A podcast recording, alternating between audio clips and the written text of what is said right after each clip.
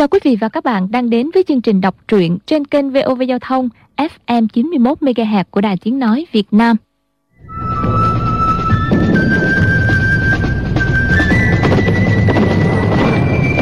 Liên Thành Quyết Phần 11 Qua thiết cán theo lời bước lui, quyết đau tăng từ từ cúi mình, cầm đoạn thương trong tay. Khi ngón tay chạm đến cán thương, lão cảm thấy khí lực toàn thân cứ từng giọt từng giọt mất đi. Liên tiếp đề khí nhưng không được, thầm sợ hãi. Mình vừa đấu liên tiếp với ba cao thủ, hao tổn sức lực ghê gớm. E phải mất 10 ngày, nửa tháng mới khôi phục được nguyên khí. Tuy đã nắm được cây đoạn thương bằng thép rồng trong tay, nhưng vẫn lo ngày ngáy. Nếu qua thiết cán đột nhiên lấy lại can đảm mà ra tay tấn công, thì dù chỉ là tay không, cũng chỉ cần đụng một cái là lão ngã ngay. Thủy Đại thấy qua thiết cán ném thương hàng phục, đã hết hy vọng, hạ giọng nói. Sinh nhi, mau giết cha đi. Thủy sinh khóc nói. Gia Gia, con, con không nhúc nhích được. Thủy Đại nói với địch dân. Tiểu sư phụ, hay là một việc tốt, mau giết ta đi. Địch dân hiểu rõ tâm ý của ông, quả là không thể nào sống được. Để bị quyết đao tăng xẻo từng miếng thịt cho đến chết, chịu mọi sự hành hạ thì thà rằng chết càng nhanh càng tốt. Địch dân trong lòng bất nhẫn, rất muốn giúp ông ta, nhưng nếu mình ra tay thì sẽ chọc giận quyết đao tăng. Mắt thấy lão quá hung ác tàn bạo, không dám đắc tội với lão. Thủy Đại lại nói, Sinh nhi, con hãy cầu vị tiểu sư phụ đây, mau giết cha đi, để chậm e không kịp. Thủy sinh hoảng loạn nói, Gia Gia, cha không thể chết, cha không thể chết. Thủy Đại tức giận nói, Lúc này cha sống không bằng chết Lẽ nào con không thấy sao Thủy sinh kinh hoàng nói Dạ phải Cha con chết với cha Thủy Đại lại cầu xin địch dân Tiểu sư phụ đại từ đại bi Mau giết tôi đi Nếu tôi xin lão ác tăng kia tha mạng Thủy Đại này làm sao có thể mở miệng Tôi làm sao có thể nhìn hắn Làm nhục con gái tôi Địch dân nhìn thấy khí khái anh hùng của Thủy Đại rất khâm phục, dấy lên lòng nghĩa phẫn, hạ giọng nói. Được, tôi sẽ giết ông. Lão Hòa Thượng có trách mắng cũng mặc kệ. Thủy Đại cảm thấy mừng trong lòng. Ông tuy bị trọng thương nhưng tâm trí không loạn, nói khẽ. Tôi lớn tiếng chửi. Tiểu sư phụ một côn đánh chết tôi. Ác tăng kia sẽ không trách đâu. Không đợi địch dân trả lời, liền lớn tiếng quát mắng. Tiểu dâm tăng kia, nếu người không quay đầu hối cải, vẫn cứ học theo thối lão dâm tăng kia, tương lai sẽ chết bất đắc kỳ tử. Nếu người chưa mất thiên lương, thì mau từ bỏ quyết đau môn mới phải. Tiểu ác tăng, đồ chó chết, đồ rùa rụt đầu, người mau cải tạo quy chính. Từ nay về sau hãy làm người tốt đi. Địch dân nghe trong lời quát mắng của ông hàm cả ý khuyên răng, lòng thầm cảm kích, múa cành cây to mấy vòng mà không sao đánh xuống được. Thủy Đại sốt ruột, tiếng quát mắng càng hung dữ, liếc mắt thấy qua thiết cán, hai đầu gối đã nhũng ra, quỳ trên mặt đất đầy tuyết, dập đầu trước quyết đao tăng. Quyết đao tăng gắn dồn chút ít nội lực còn sót lại vào ngón tay trỏ bên phải nhằm quyệt linh đài trên lưng qua thiết cán điểm xuống. Một tay chỉ này quả là dồn hết sức, Điểm xong, lão không còn khí lực nữa. Qua thiết cán bị điểm quyệt ngã nhào, hai đầu gối của quyết đao tăng cũng từ từ cong lại. Thủy đại thấy qua thiết cán gục ngã, trong lòng chua xót mình chết sẽ không còn ai bảo vệ thủy sinh, thầm kêu. Sinh gì khốn khổ của cha. Lại quát lên. Đồ khốn, ngươi còn không đánh ta à? Địch dân cũng đã thấy qua thiết cán ngã gục, nghĩ là quyết đau tăng sẽ lập tức quay lại, bèn cắn răng ra sức múa cành cây quét tới, đánh lên thiên linh cái của thủy đại, đầu thủy đại vỡ nát, vị đại hiệp một đời đã chết thê thảm. Thủy sinh kêu khóc. Gia Gia! Lập tức ngất đi. Quyết đao tăng nghe tiếng quát mắng của Thủy Đại cho rằng địch dân không nhịn được đã ra tay đánh chết. Lúc này qua thiết cán cũng đã bị lão chế phục. Thủy Đại sống hay chết cũng chẳng ảnh hưởng gì đến cục diện. Thế là lão cực kỳ đắc ý, buông tiếng cười dài, nhưng lại tự thấy tiếng cười của mình không còn ra tiếng cười nữa, chỉ ngắt ngứ mấy tiếng a a. Lão cảm thấy đầu gối đủ ra, loạn choạng đi được mấy bước, rồi ngã khuỵu xuống mặt tuyết.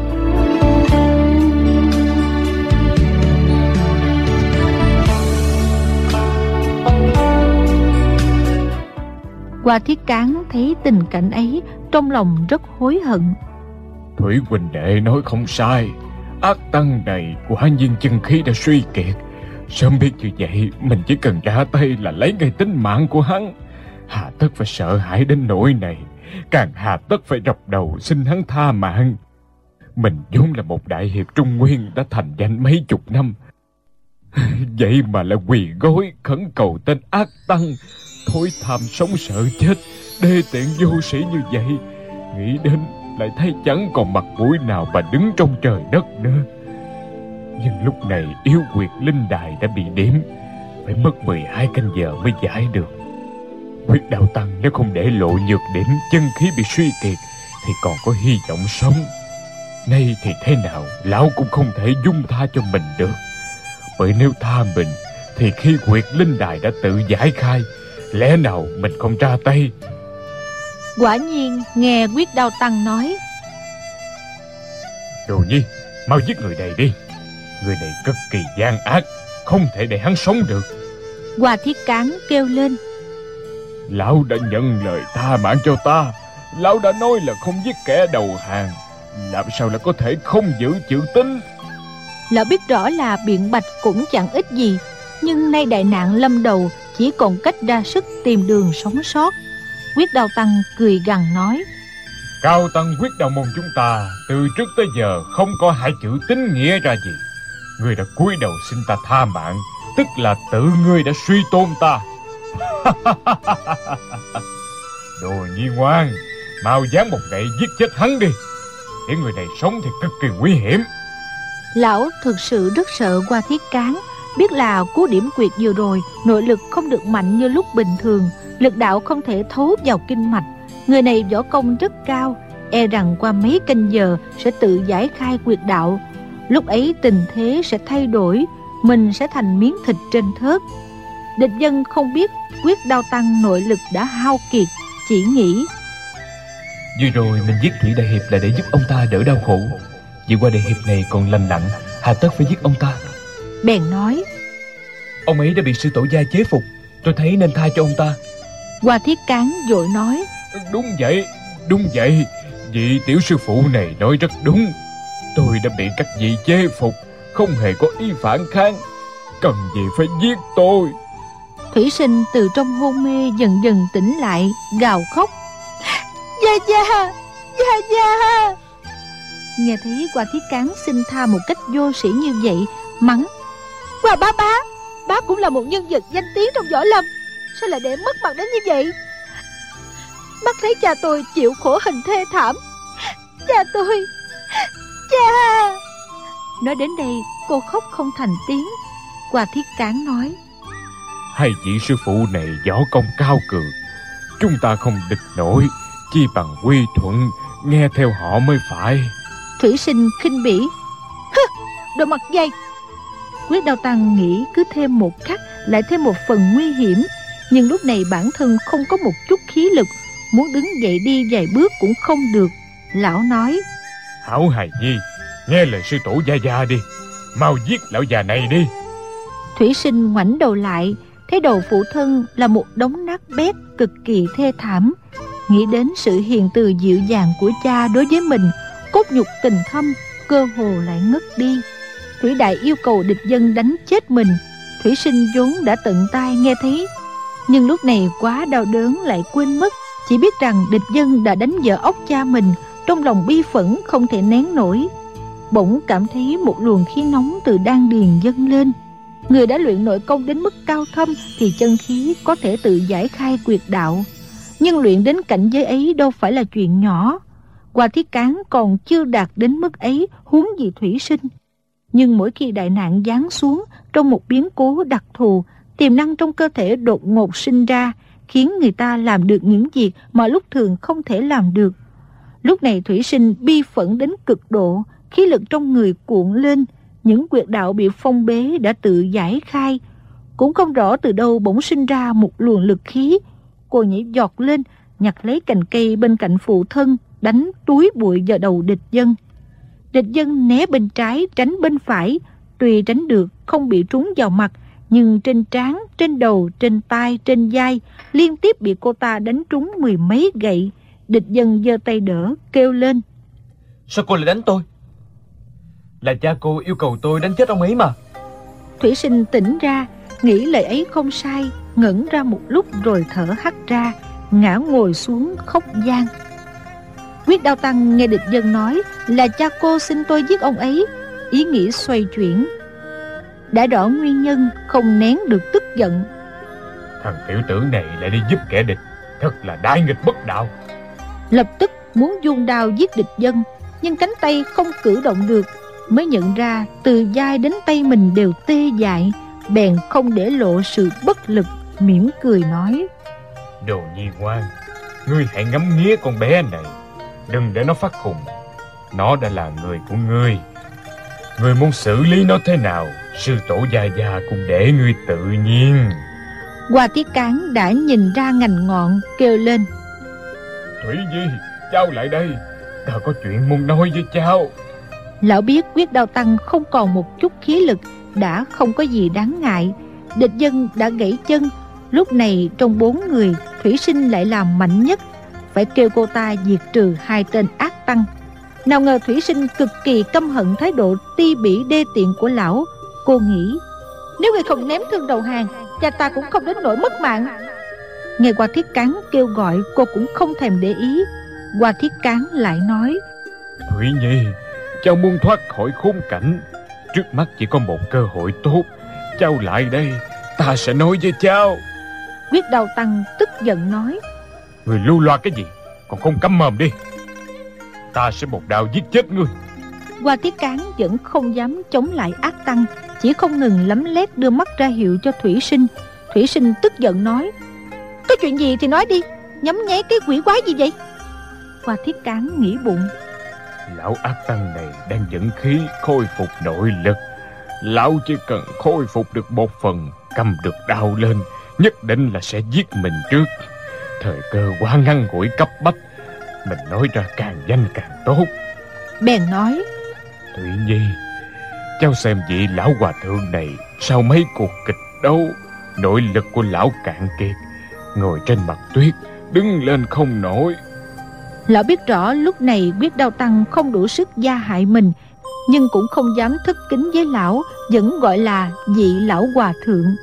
Thủy sinh nhìn quyết đau tăng Thấy quả thực lão nằm nghiêng trên tuyết Tình trạng cực kỳ thảm hại. Nghĩ đến mối thù giết cha Cũng không quan tâm đến lời qua thiết cán là thật hay giả. Dung cành cây trong tay Nhằm đầu quyết đau tăng chém xuống.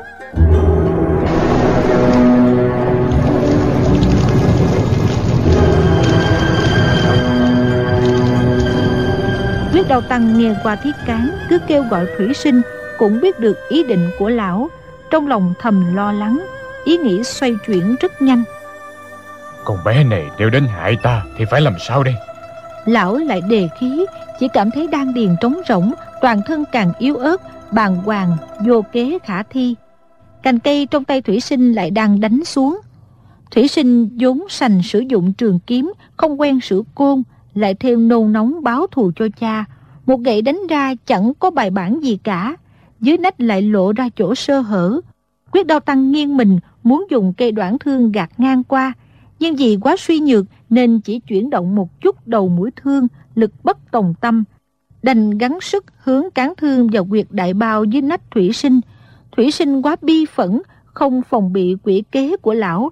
Cành cây nện xuống trúng vào mặt quyết đau tăng làm lão toạt da rách thịt Nhưng cũng đúng lúc ấy Quyệt đạo dưới nách tê dại Chân tay bủng rủng ngã nhào xuống Quyết đau tăng bị một gậy của thủy sinh nện cho đầu dáng mất qua nhưng mưu kế cũng đã có hiệu quả.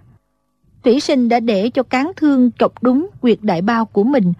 Quyết đao tăng đắc ý, ha ha cười lớn nói.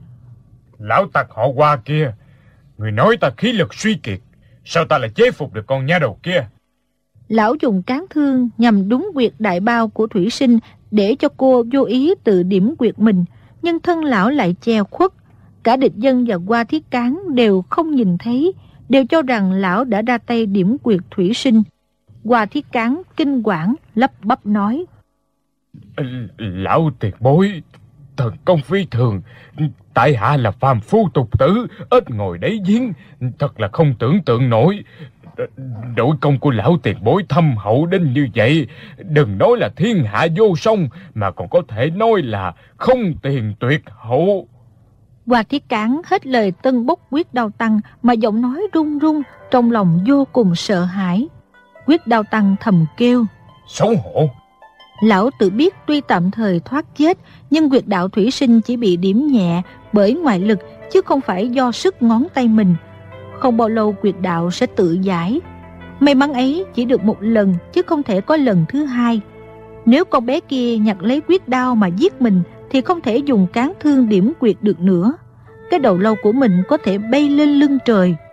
Bây giờ điều quan trọng nhất là phải khôi phục được nội lực trước khi quyệt đạo của thủy sinh tự giải để ra tay giết con bé ấy trước. Nhưng thực trạng nội lực của lão lúc này nếu hơi cố gắng một chút thì sẽ xảy ra đại quả. Lão bèn không nói một tiếng, nằm xuống chậm chậm thở lấy hơi. Lúc này lão có muốn xếp bằng tròn ngồi kiết già cũng không thể được. Chỉ có thể nằm thở, cũng không dám nhắm mắt, sợ ba người kia có động tĩnh gì bất lợi cho lão. Địch dân trên đầu, trên vai, trên tay, trên chân, chỗ nào cũng đau đớn, không chịu nổi, chỉ cắn răng không rên rỉ, trong lòng rối bời, không suy nghĩ được điều gì. Thủy sinh nằm cách quyết đau tăng không đầy ba thước. Mới đầu hết sức hoảng sợ, không biết lão ác tăng kia sẽ tiếp tục đối phó với mình như thế nào. Sau một lúc lâu, thấy lão không hề nhúc nhích mới hơi yên tâm. Lòng cô đau thương cực điểm, thể lực không chịu đựng nổi. Nằm được một lúc thì thiêm thiếp ngủ. Quyết đau tăng mừng thầm. Tốt nhất là ngươi cứ ngủ mấy canh giờ, vậy là được rồi. Lúc này qua thiết cán quan sát không biết địch dân chỉ mềm lòng hay vì hồ đồ mà không có ý giết mình. Sự sống chết của mình hoàn toàn phụ thuộc vào thủy sinh. Có thể ra tay hành động trước quyết đau tăng hay không? Thấy cô thiêm thiếp ngủ, lão vội gọi. Thủy Điệt Nữ, Thủy Nhi, muôn dặn lần không thể ngủ được. Hai tên dâm tăng này sẽ ra tay với cháu đó. Nhưng Thủy Sinh quá chừng mệt mỏi. Trong mơ cô chỉ ú ớ được vài tiếng, làm sao đánh thức được cô? Qua thiết cán kêu lớn. Không xong rồi, không xong rồi. Mau tỉnh lại, ác tăng đang muốn hại cháu. Quyết đau tăng cả giận nghĩ bụng. Cứ la lối như vậy nguy hiểm quá. Lão bèn nói với địch dân. Đồ nhi ngoan, người bước tới cho lão kia một nhát đao xong đời đi. Địch dân nói. Người này đã đầu hàng, không nên giết lão nữa. Quyết đau tăng nói. Hắn có đầu hàng đâu. Ngươi không nghe thấy hắn cứ kêu to gọi nhỏ, toàn là muốn hại ông cháu ta sao? Hoa thiết cán nói. Tiểu sư phụ, sư tổ của người hung bạo độc ác. Lúc này chân khí của lão mất hết, hành động không được, nên mới bảo người đến giết ta. Đợi đến khi nội lực của lão khôi phục, trách người không theo lệnh thầy sẽ giết người. Chi bằng hãy ra tay trước, giết lão đi. Địch dân lắc đầu nói. Ông ấy không phải là sư tổ của tôi, nhưng có ơn cứu mạng tôi, làm sao tôi có thể giết ông ấy? Hoa thiết cán nói. Lão không phải là sư tổ của ngươi à? Vậy thì hãy ra tay mau lên, không thể chần chờ được đâu. Hòa thượng quyết đạo môn hung ác tàn nhẫn, không có tình nghĩa gì đâu. Người có muốn sống không? Trong lúc nôn nóng, lời lẽ của lão không còn một chút kính trọng nào đối với quyết đau tăng. Địch dân vẫn do dự, biết rõ lời qua thiết cán là có lý, nhưng kêu giết quyết đau tăng thì dù thế nào cũng không nỡ ra tay. Nhưng nghe qua thiết cán không ngớt miệng khuyên nhủ thúc giục, sốt cả ruột, quát lên. Ngươi còn nhéo nhéo nữa, ta giết ngươi trước. Qua thiết cán thấy tình thế bất lợi, không dám nói nữa, chỉ mong thủy sinh mau tỉnh lại. Một lúc sau lại lớn tiếng kêu. Thủy sinh Thủy sinh Cha cháu sống lại rồi kìa Cha cháu sống lại rồi kìa. Đang mơ màng trong giấc mộng Nghe có người kêu Cha cháu sống lại rồi. Thủy sinh trong lòng mừng vui Lập tức tỉnh lại kêu lên. Gia Gia, Gia Gia. Hoa Thiết Cán nói. Thủy Nhi à Cháu bị ác tăng kia điểm nguyệt ở chỗ nào? Lão chẳng còn mấy khí lực Có điểm trúng cũng không nguy hiểm lắm. Ba sẽ dạy cháu pháp môn dẫn khí giải quyết. Thủy sinh nói Xương sườn ở nách bên trái của cháu bị tê dại Không cử động được. Hoa Thiết Cán nói Đó là quyệt đại bao Dễ lắm Cháu hít vào một hơi Giữ khí ở đan điền Sau đó từ từ dẫn luồng khí đó Đánh thông quyệt đại bao sau khi giải được quyệt Thì có thể báo thù được cho cha cháu. Thủy sinh gật gật đầu nói, Được. Cô tuy vẫn còn rất giận qua thiết cán, Nhưng nghĩ cho cùng lão vẫn là bạn, Chứ không phải là thù. Mà lời lão chỉ bảo quả thực là có ích cho mình. Bèn theo lời, Hít vào một hơi, Dẫn khí vào đan điền. Quyết đao tăng đảo mắt một vòng, Chăm chú nhìn động tĩnh của thủy sinh. Thấy cô nghe lời qua thiết cán rồi gật gật đầu Không nén được thầm kêu khổ Nghĩ bụng. Con nhãi này đã gật đầu được Cũng chả cần ý thủ đan điền Để giải khai nguyệt đạo. E rằng không đợi ta một que hương nữa Nó có thể cử động được. Lão bèn mắt chăm chú vào đầu mũi Mũi quán tâm quan sát xem Thủy sinh đã có thể hành động được chưa. Công phu dẫn khí giải quyết rất thâm hậu Đến qua thiết cán cũng chưa làm nổi Thủy sinh chỉ dựa theo mấy lời chỉ bảo của lão. Làm sao có thể thực thi có hiệu quả? Nhưng theo sự lưu chuyển quyết mạch Quyệt đạo bị phong bế của cô đã dần dần được giải một cách tự nhiên. Chứ chẳng phải là do tác dụng của điều dẫn chân khí. Chẳng bao lâu cô đã cử động được. Qua thiết cán vui mừng nói Thủy Điệt Nữ, được rồi, cháu cứ tiếp tục dùng cách này để giải khai quyệt đạo, sẽ đứng dậy được ngay.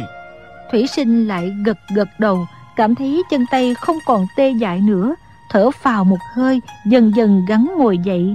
Hòa Thiết Cán lại bảo Hề lắm, Thủy Nhi, cháu nhất cử nhất động đều làm theo lời bá chỉ dẫn, không được rối trật tự. Điều này rất quan trọng, nếu không khó lòng báo được đại thù. Nào, Bước thứ nhất, nhặt lấy cây loan đao ở dưới đất. Thủy sinh từ từ đưa tay đến bên quyết đao tăng, nhặt cây quyết đao lên. Địch dân nhìn hành động của cô, biết rằng bước tiếp theo sẽ là dung đao chém, dùng quyết đao cắt đầu. Chỉ thấy đôi mắt của quyết đao tăng như mở lại như nhắm, không để ý gì đến nguy hiểm trước mắt.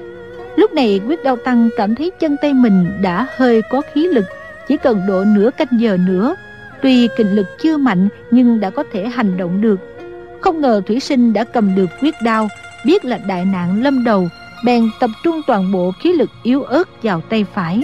Lại nghe qua thiết cán nói tiếp. Bước thứ hai Trước hết hãy đến giết tiểu hòa thượng. Mau, mau lên Giết tiểu hòa thượng trước đi. Tiếng kêu ấy đều ngoài dự kiến của Thủy Sinh Quyết đao tăng và địch dân. Hòa thiết cán nói Lão hòa thượng còn chưa cử động được Cần giết tiểu hòa thượng trước. Nếu cháu giết lão ác tăng trước Thì tên tiểu ác tăng kia sẽ liều mạng với cháu đó.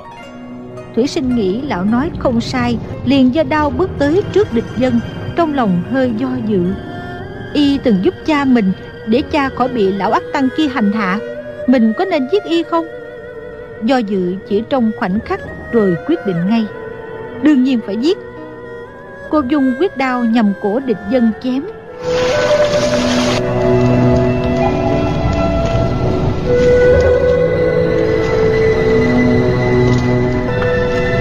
Vội vàng lăn một vòng né tránh.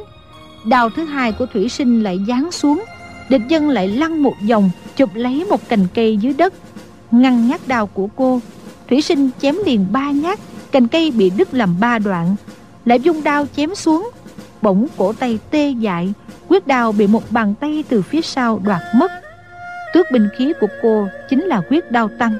Khí lực của ác tăng có hạn, không được phí sức. Lão nhìn cực chuẩn xác ra tay một cái lập tức hữu hiệu đoạt được quyết đao. Chẳng cần suy nghĩ đôi hồi. Thuận tay nhằm cổ thủy sinh chém xuống thủy Thủy sinh không kịp né tránh Rợn gáy. Địch dân hét lên. Đừng giết người nữa!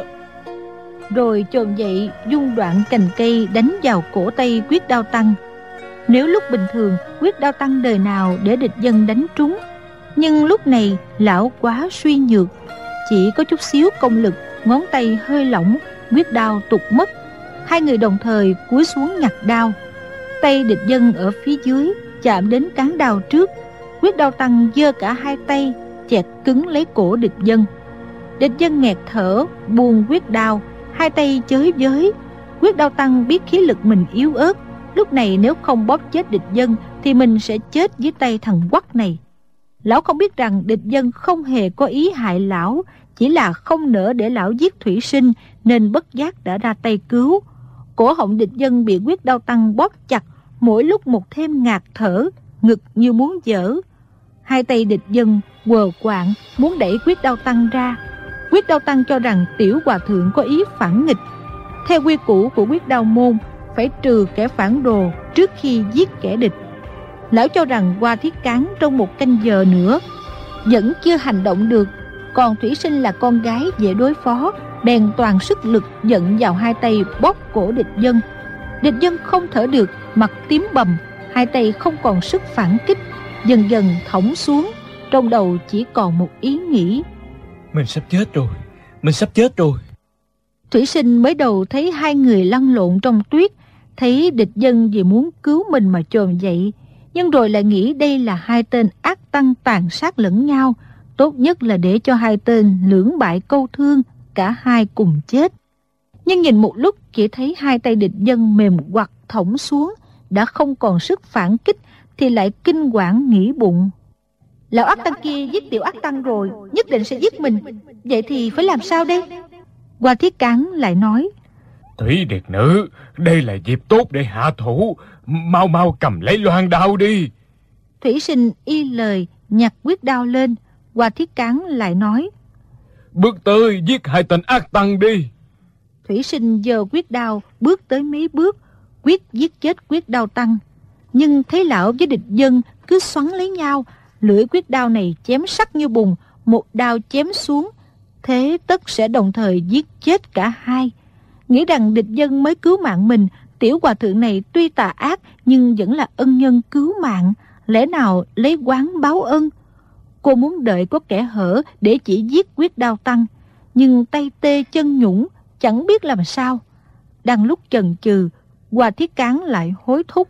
Hạ thủ nhanh lên Một chút xíu nữa là mất thời cơ. Bao thù cho cha cháu chính là lúc này.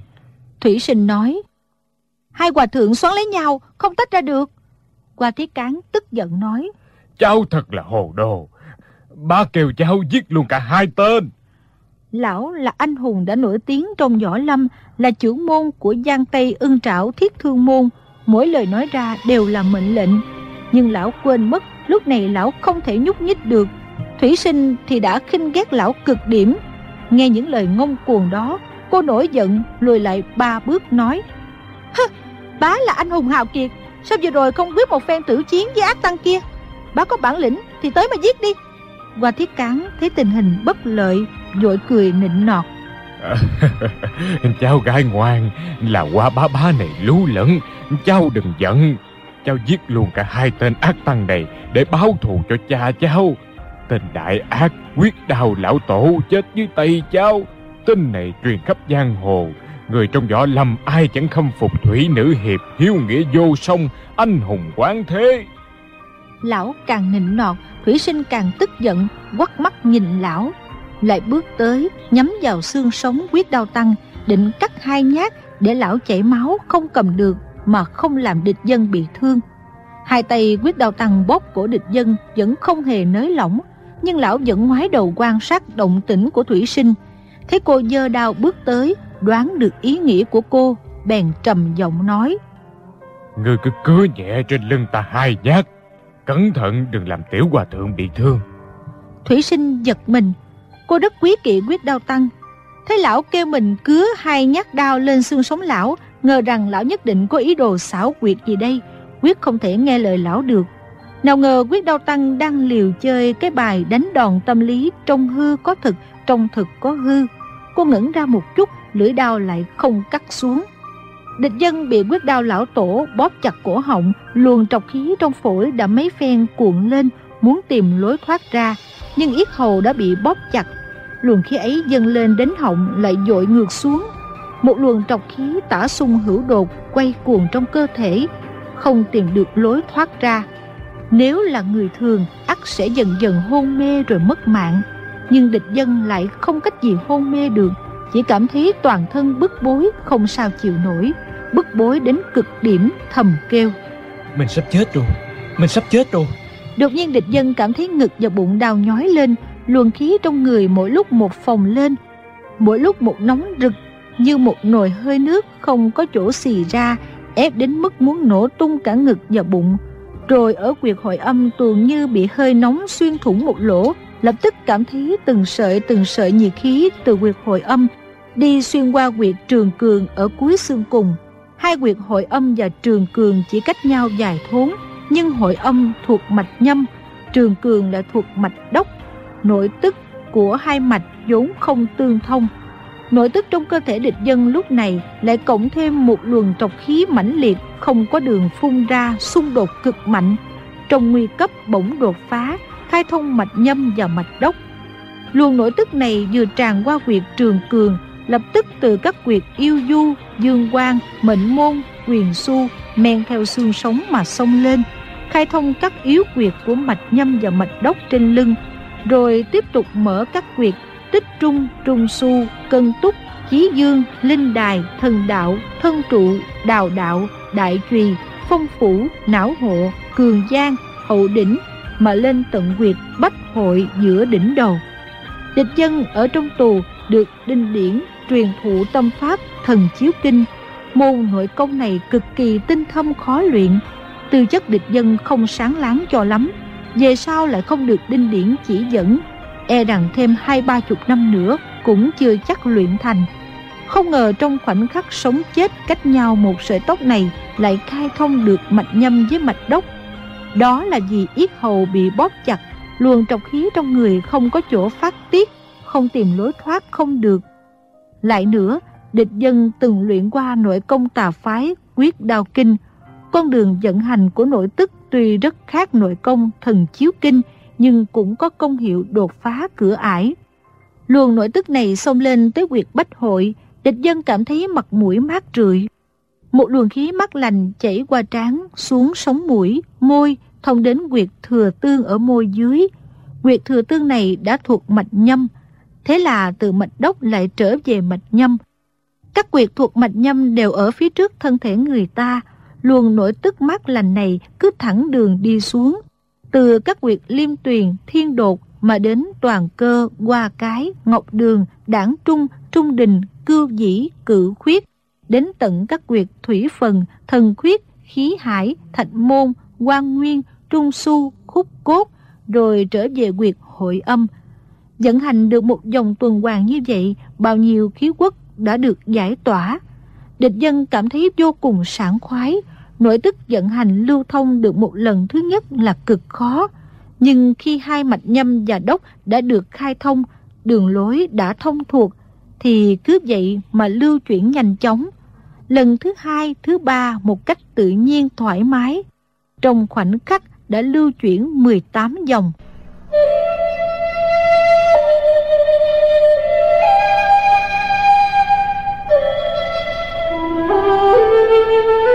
Nội công thần chiếu kinh là kỳ công đệ nhất của võ học.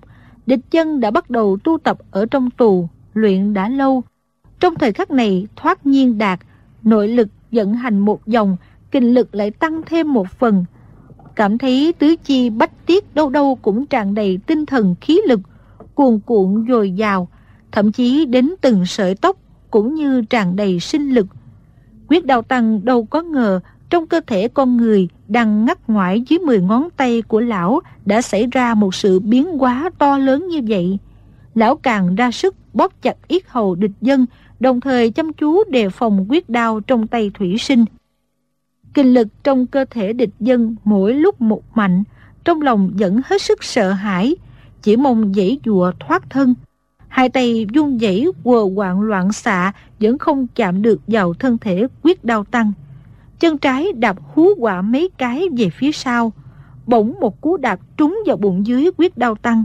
Lực đạo của cú đạp này cực mạnh. Quyết đau tăng vốn đã nội lực hao kiệt, làm sao có được chút sức chống đỡ nào.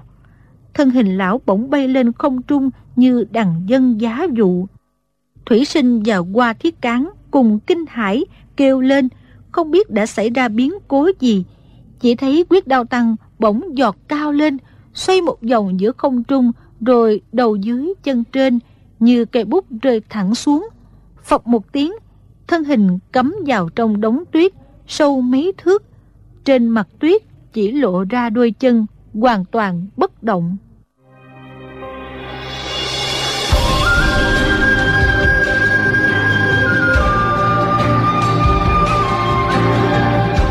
Thủy sinh và Hoa Thiết Cán đều ngẩn người, không biết quyết đao tăng lại thi triển môn võ công thần kỳ nào đây.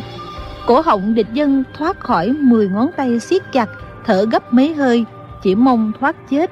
Thử nhảy lên, thân hình đã đứng thẳng, nhưng chân phải bị gãy, ái chà một tiếng, ngã sấp ngay xuống, dội chống tay phải xuống đất, đứng lò cò bằng chân trái.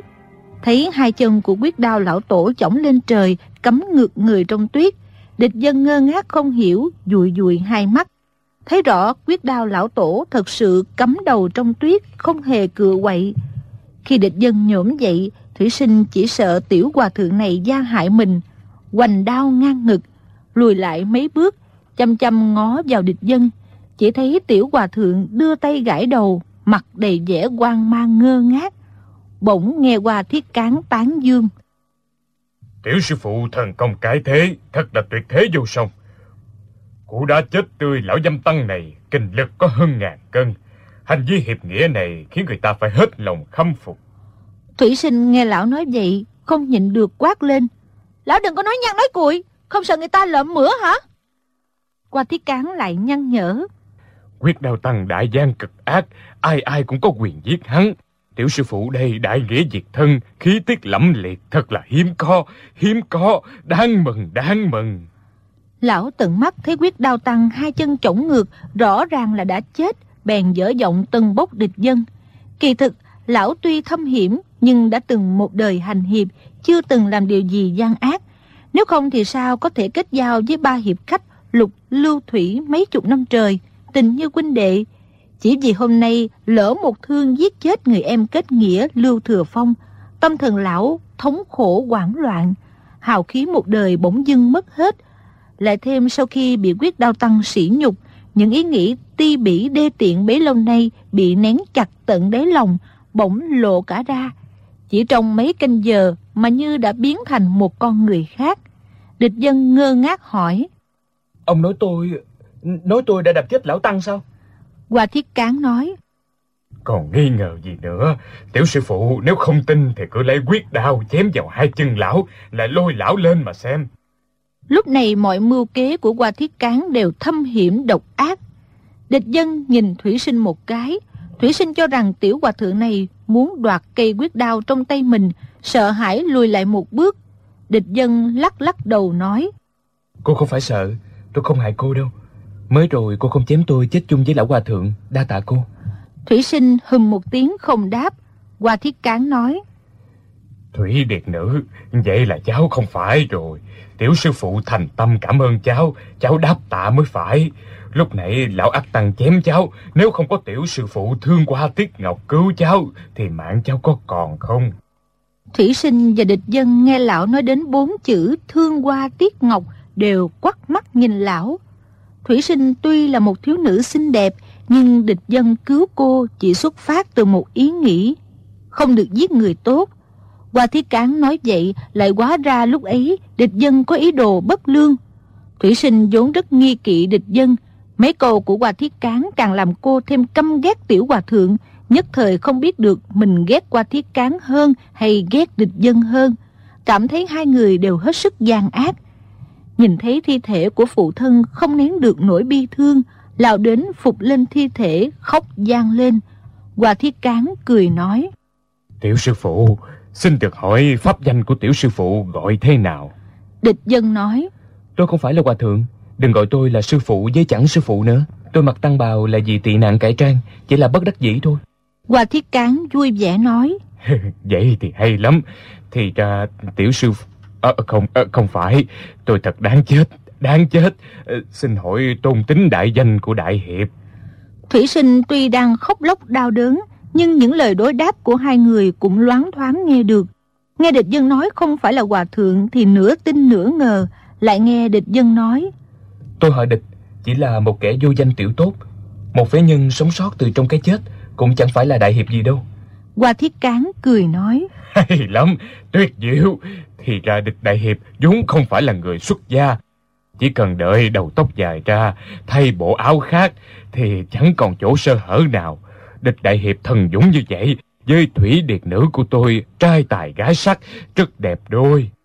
Lão cho rằng địch dân là hòa thượng quyết đao môn chỉ vì ham sắc đẹp của thủy sinh nên cố ý không nhận. Địch dân lắc đầu buồn bã nói. Cái miệng của lão sạch sẽ một chút được không? Đừng nói bậy bạ. Nếu chúng ta ra khỏi được cái hang này tôi vĩnh viễn không nhìn mặt lão cũng vĩnh viễn không nhìn thủy cô nương nữa. Hoa thiết cán hơi ngẩn ra một chút nhất thời không rõ dụng ý của địch dân nhưng liền tỉnh ngộ cười nói À, tôi hiểu rồi, tôi hiểu rồi. Địch dân trừng mắt nhìn lão một cái, hỏi. Lão hiểu cái gì? Hoa thiết cán hạ giọng. Ở trong tự viện, địch đại hiệp còn có người đẹp hồng nhan tri kỷ. Không thể đem thủy cô nương đây về làm chồng vợ dài lâu. Vậy thì làm vợ chồng mấy ngày thôi cũng được, có ngại gì. Mấy câu này lọt vào tai thủy sinh, cô không kìm được phẫn nộ, lao đến tác cho lão bốn bạc tay, bốp bốp bốp bốp. Địch dân ngơ ngác nhìn, chẳng nói năng gì, cảm thấy tất cả đều chẳng liên quan gì đến mình.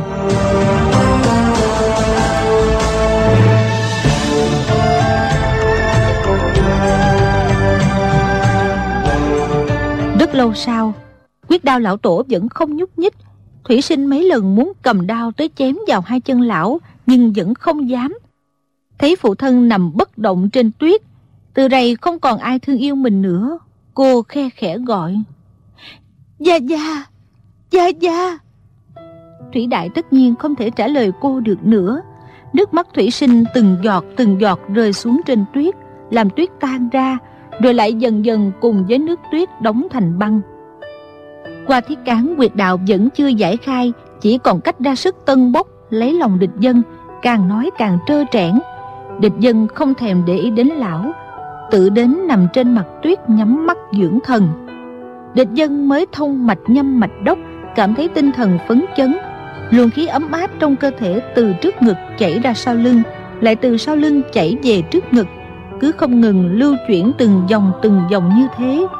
Mỗi dòng lưu chuyển lại cảm thấy khắp cơ thể đều sinh ra khí lực Tuy cái chân gãy và những chỗ bị thủy sinh đánh vẫn rất đau đớn nhưng nội lực đã tăng lên cũng chịu đựng được một cách dễ dàng. Địch dân sợ rằng trạng thái kỳ diệu này đột nhiên mà đến thì cũng đột nhiên mà đi, bèn nằm im không dám động đậy, để cho luồng nội tức không ngừng vận hành giữa hai mạch nhâm và đốc.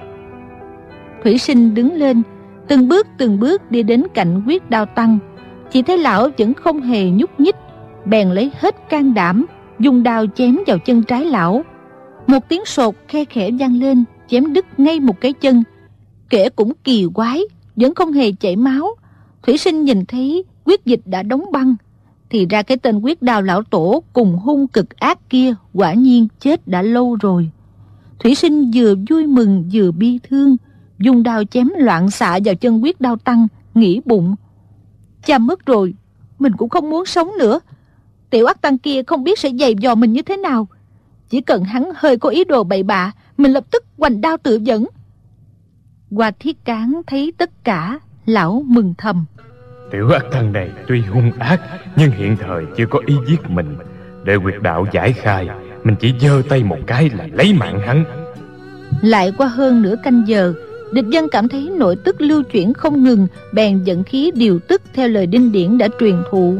Luồng nội tức đã hoàn toàn vận hành theo ý muốn, Địch dân cảm thấy vừa kỳ lạ vừa vui mừng.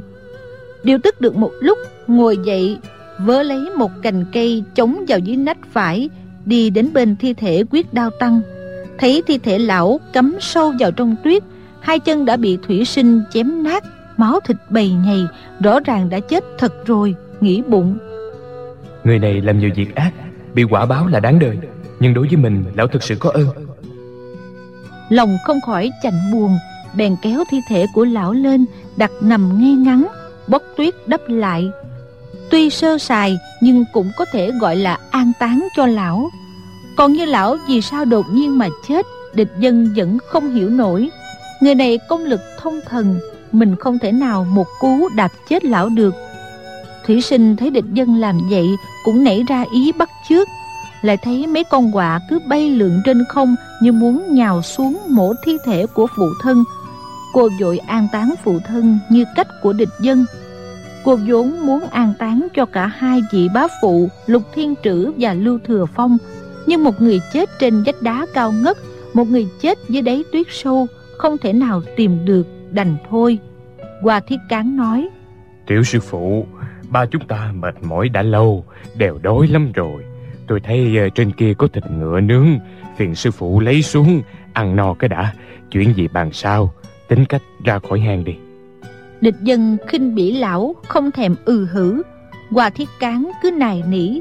Thủy sinh bỗng nói Là thịt ngựa của ta Không thể cho đồ vô sĩ này ăn được. Địch dân gật gật đầu Trừng mắt nhìn qua thiết cán. Hoa thiết cán lại nói Tiểu sư phụ. Địch dân nói Ta đã bảo ta không phải là hòa thượng Chớ có nói bậy. Hoa thiết cán vội nói. À, Dạ dạ dạ. Địch đại hiệp. Địch đại hiệp phen này một đá chết tươi quyết đau tăng Nhất định lừng danh thiên hạ. Tôi ra khỏi hang được. Việc đầu tiên là phải tuyên dương sự tích hôm nay của địch đại hiệp. Địch đại hiệp xã thân cứu thủy cô nương Đã chết quyết đau tăng Thật là một đại sự trong võ lâm. Địch dân nói. Ta chỉ là một tù phạm Có ai tin những lời quỷ quái của lão? Lão im mồm đi Hoa thiết cán vẫn lải nhải. Với một chút thanh danh của qua mổ trên chốn giang hồ nói ra mọi người không thể không tin. Địch đại hiệp à xin đại hiệp lên lấy thịt ngựa cho tôi một miếng. Địch dân bực bội quát mắc chi lấy thịt ngựa cho lão ăn? Tương lai mà lão vẽ vời cho địch dân này không đáng một đồng xu. Ta là cái thái gì mà để cho người ta nhắc đến? Nghĩ đến mấy năm qua chịu biết bao điều quan khuất đầy đọa khổ sở Quán hận bỗng trào lên, không sao nén nổi. Qua thiết cán kỳ thực không phải muốn ăn thịt ngựa, Lão tuy đói, nhưng đói một đôi ngày thì đáng kể gì.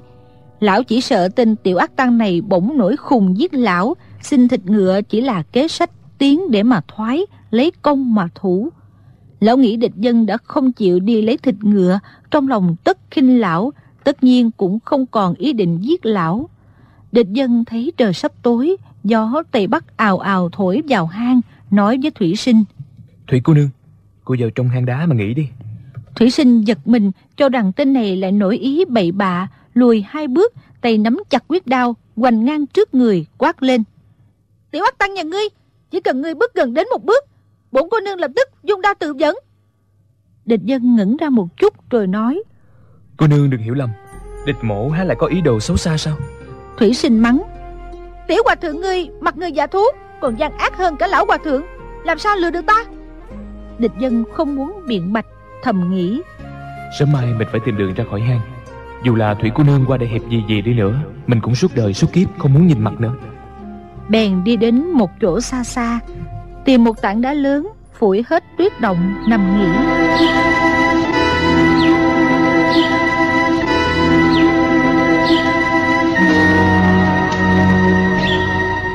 Thủy sinh nghĩ bụng. Ngươi đi càng xa, càng thâm hiểm độc ác. Chắc là nửa đêm sẽ đến xâm phạm. Cô không dám đi vào trong hang, sợ tiểu ác tăng này đến, mình sẽ không có đường thoát.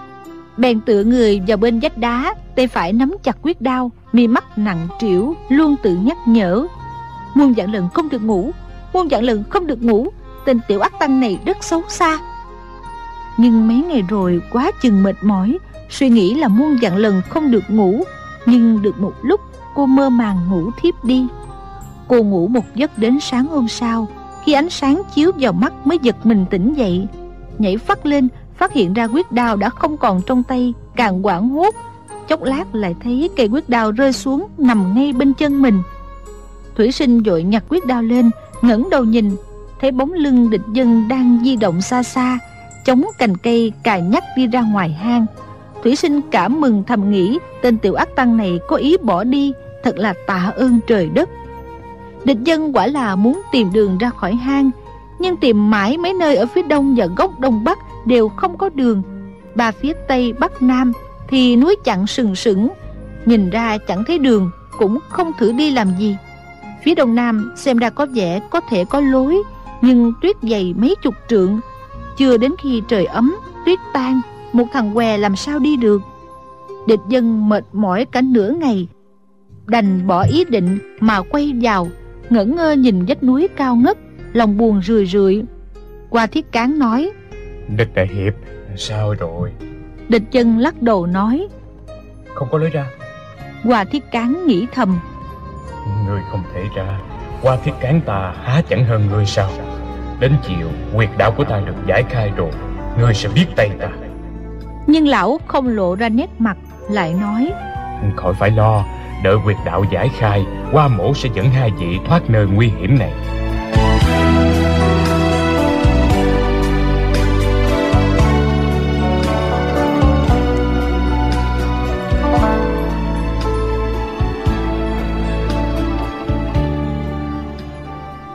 Các bạn thân mến, các bạn vừa theo dõi phần 11 bộ truyện Liên Thành Quyết của nhà văn Kim Dung.